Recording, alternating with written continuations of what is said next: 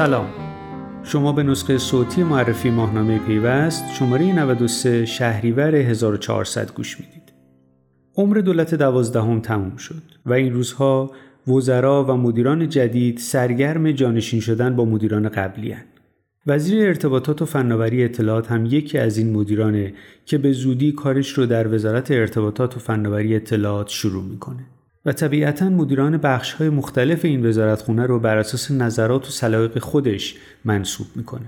پیوست برای شماره 93 همین موضوع رو دستمایه تیتر یکش و پرونده مرتبط با تیتر یک کرده. یعنی انتظاراتی که بازار فعالان این حوزه کسب و کارها و کاربران و در همون حال حاکمیت از وزیر ارتباطات و فناوری اطلاعات داره. تیتر هفتمین نسل ارتباطات ایران برای این پرونده انتخاب شده که اشاره ای داره به هفتمین وزیر ارتباطات و فناوری اطلاعات. قبل از اینکه وارد جزئیات بشم بگم که این پرونده قبل از رأی اعتماد مجلس به آقای ایسا زارپور جمع وری شده و بدون در نظر گرفتن اینکه چه کسی وزیر خواهد شد به موضوع نگاه کردیم. پرونده این شماره با یک گزارش شروع میشه با تیتر جوان اول سامانه ها.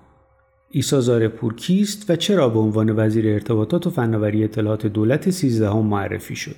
توی این گزارش بررسی کردیم که وجه تمایز و برتری زارپور نسبت به دیگر گزینه هایی که برای وزارت ارتباطات کاندیدا شده بودند چی بوده و اینکه زارپور چه کارهایی توی دوران مدیریتش در وزارت ارشاد و قوه قضایی انجام داده و چه ویژگی های شخصیتی و شخصی داشته که برتری داده شده به نسبت گزینه های دیگه.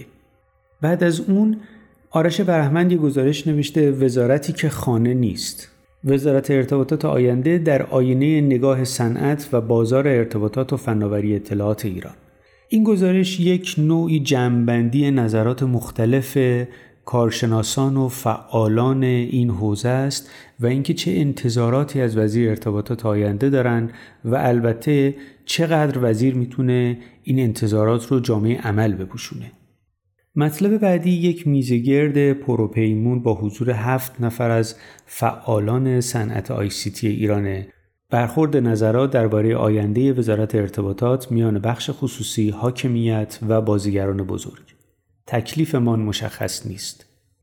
در این میزه گرد آقای رسول جلیلی عضو حقیقی شورای عالی فضای مجازی، آقای امیر حسین سعیدی ناینی رئیس هیئت مدیره گام الکترونیک و اولین رئیس سازمان نظام سنفی رایانی کشور، شهاب جوانمردی مدیرعامل هلدینگ فناب، برات قنبری دبیر کل سازمان نظام سنفی رایانی کشور، محمد علی یوسفی زاده مدیرعامل آسیاتک، یاسر رضاخواه مدیرعامل رایتل و میلاد منشیپور مدیرعامل تپسی شرکت کردند و در نهایت بعد از این میزگرد یک گزارش تهیه کردیم از گفتگویی که پیوست با محمد جواد آذری جهرومی وزیر ارتباطات و فناوری اطلاعات دولت دوازدهم در آخرین روزهای کاریش انجام داده بود. متن کامل این گفتگو و فیلمش روی سایت پیوست قرار داره و توی مجله این شماره یک گزارش کوتاه دو صفحه‌ای از این گفتگو و موضوعات مهمی که توی این مصاحبه مطرح شده بود تهیه کردیم. بیرون از این پرونده و در قسمت خارج از محدوده هم یک گزارش داریم درباره فیک نیوز ها و اخبار جعلی و انتشارشون در اینترنت و همینطور گزارش مجلس رو داریم قبل از پرونده که به موضوع طرح جنجالی سیانت از کاربران در فضای مجازی پرداخته. در ادامه باشگاه مدیران رو داریم که با یک روز یک مدیر شروع میشه. آقای رضا کرمی مؤسس و مدیرعامل شرکت نرم افزاری گلستان. تیتر مشاور اما برنامه نویس برای این گزارش از زندگی و دوران کاری آقای کرمی انتخاب شده.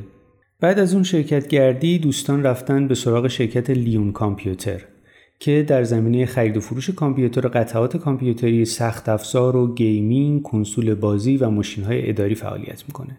رویاهای یک سخت افزاری. و در نهایت این فرم مثل همیشه با استارتاپ تموم میشه.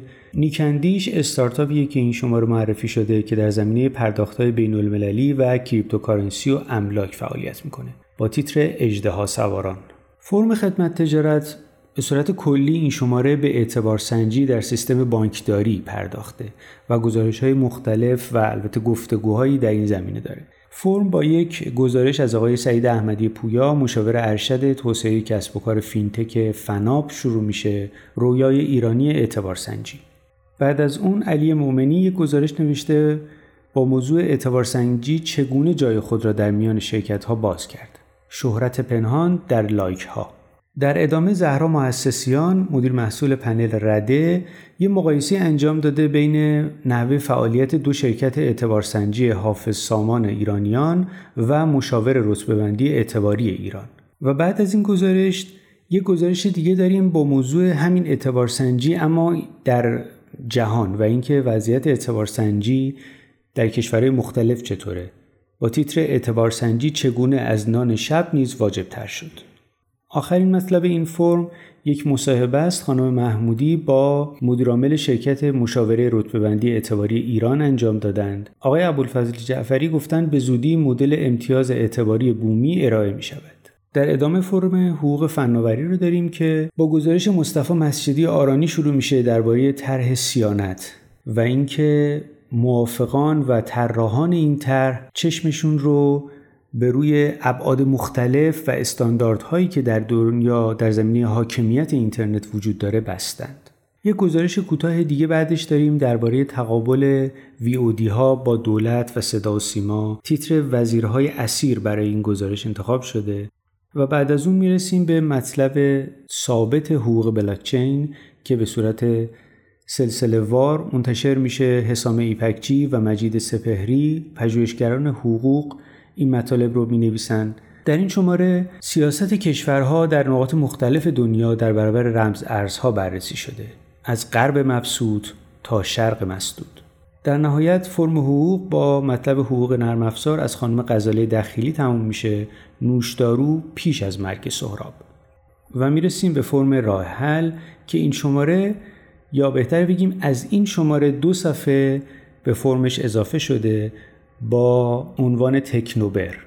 توی این دو صفحه دوستان من در فرم راه حل تلاش می‌کنن که محصولات جدید فناورانه ای که تو طول یک ماه در ایران معرفی میشه رو به صورت خیلی خلاصه به شما معرفی کنند. و در این شماره هم حدود ده تا محصول معرفی شده تو این دو صفحه. اگه علاقمند به فناوری های جدید و محصولات جدید هستید حتما این دو صفحه رو ببینید.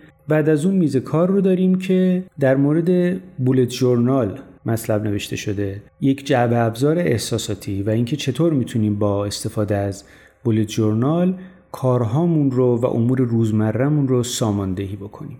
در نهایت مثل همیشه محصول ماه آخرین مطلب فرم راه حل این شماره امید اعظمی گوشی گلکسی 8 32 سامسونگ نسخه 4G رو معرفی کرده. تلاش نافرجام. تیتریه که برای این مطلب انتخاب شده و اینطوری فرم راه حل تموم میشه و می‌رسیم به فرم جهان که پرونده این شمارش رو اینترنت رفتار انتخاب کرده. حالا شما هم اگه مثل من نمی‌دونید اینترنت رفتار چیه یا آشنایی کمی باهاش دارید حتما این پرونده رو بخونید و خیلی راهگشا خواهد بود. تیتر دیوارها گوش دارند برای این پرونده انتخاب شده. و این پرونده پرپیمون مثل همیشه پایان بخش پیوست شماره 93 تا شماره آینده شما رو به خدا میسپارم. مواظب خودتون باشید. خداحافظ.